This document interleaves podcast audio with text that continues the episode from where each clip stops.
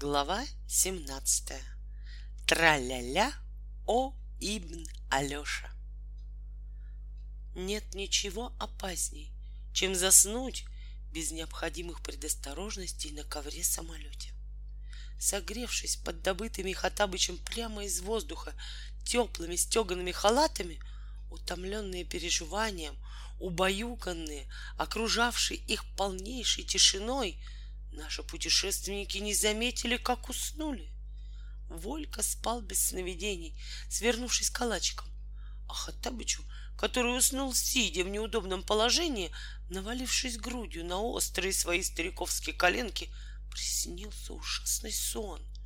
Ему снилось, будто бы слуги Сулеймана ибн Дауда под командованием визиря Асафа ибн Барахия снова собираются заточить его в каменном сосуде, и будто его уже наполовину туда засунули, а он сопротивляется, упершись локтями в стенки горлышка сосуда, и будто его замечательного юного друга и спасителя Вольку Ибн Алешу тоже хотят упрятать в такой же сосуд, и тогда уже им обоим никогда когда не будет спасения.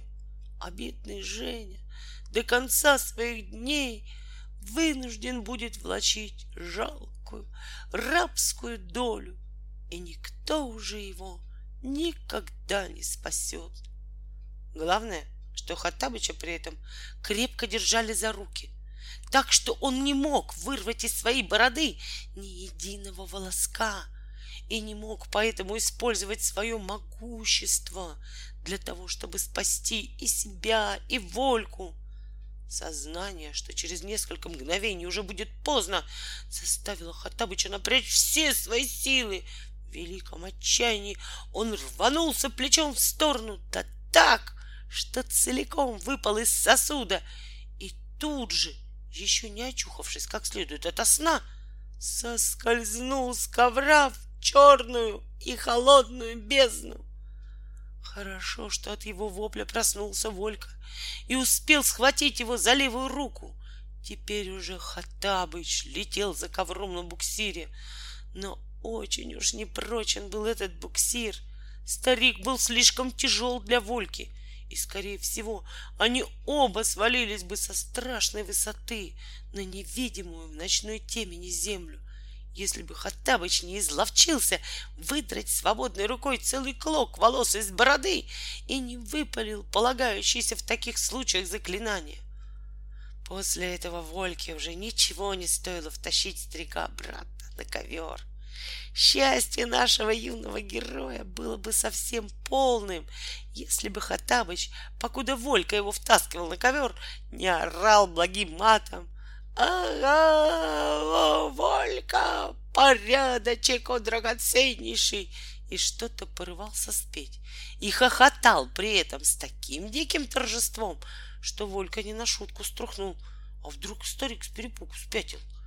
Правда, очутившись на ковре, Хаттабыч перестал петь. Но зато он теперь не придумал ничего лучше, как начать плясать среди ночи на утлом и ветхом ковре-самолете. «Тра-ля-ля, Олька! Тра-ля-ля, Ибн Алеша!» — орал Хаттабыч в кромешном мраке, высоко подымая свои длинные тощие ноги и подвергаясь каждую секунду опасности снова свалиться с ковра. Вняв мольбам Вольки, он, наконец, перестал плясать, но зато снова запел — Сначала он спел, немилосердно перевирая мотив песню «Когда поет далекий друг», Потом исполнил не весь где подслушанный им старинный цыганский романс «Отвори потихоньку калитку».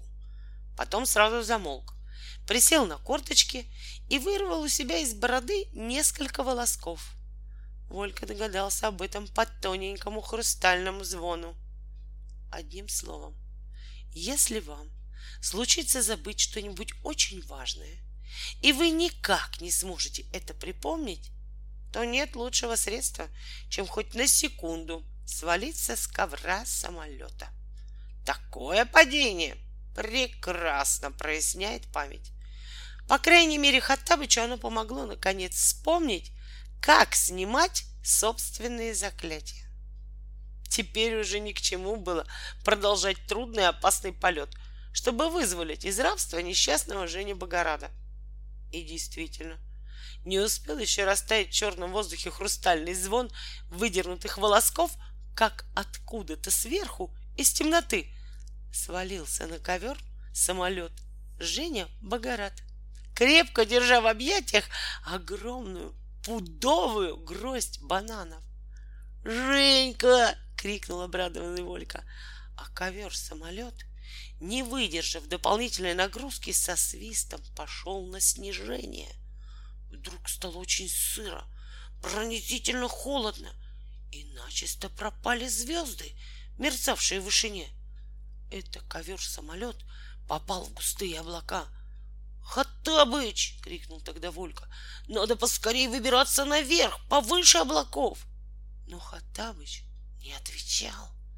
Сквозь густой туман еле виднелась его скрюченная фигура с поднятым воротом парусинового пиджачка.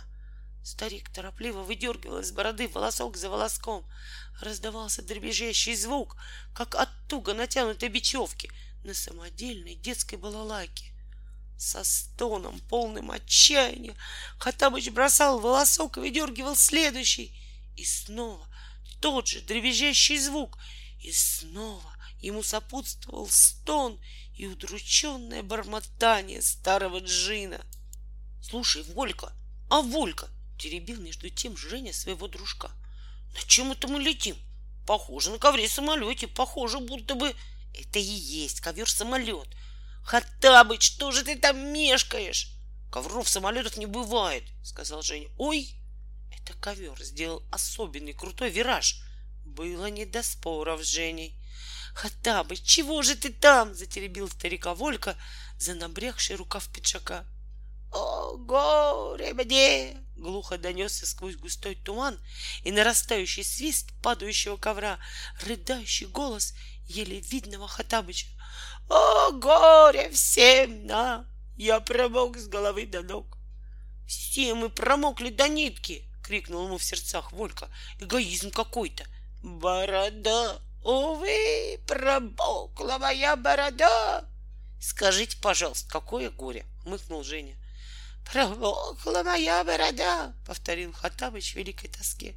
«Я стал бессилен, как ребенок. Для волшебства требуется сухой волос, только самый сухой волос. Как мы сейчас шлепнемся о землю, сказал тогда Волька деревянным голосом. Как останется от нас только мокрое место. Погоди, погоди, проговорил тяжело дыша Женя. Главное не терять спокойствие. На воздушных шарах что в таких случаях делают? На воздушных шарах в таких случаях бросают за борт балласт. Эх, прощайте, мои индийские бананчики! С этими словами он швырнул в невидимую бездну тяжкую банановую гроздь. Падение прекратилось. Ковер сметнулся вверх, попал в воздушный поток и полетел вправо от прежнего курса. Теперь Женька, которому не терпелось разобраться в обстановке, шепотом осведомился у Вольки. «Волька, а Волька, что это за старичок такой?» «Потом», — прошептал ему Волька в ответ, «потом все расскажу, когда очутимся на земле. Понятно?» Женя понял только, что пока по какой-то серьезной причине с расспросами следует повременить. Хаттабыч, неведомо откуда, достал еще один халат, на этот раз для Жени, и все трое незаметно для себя задремали.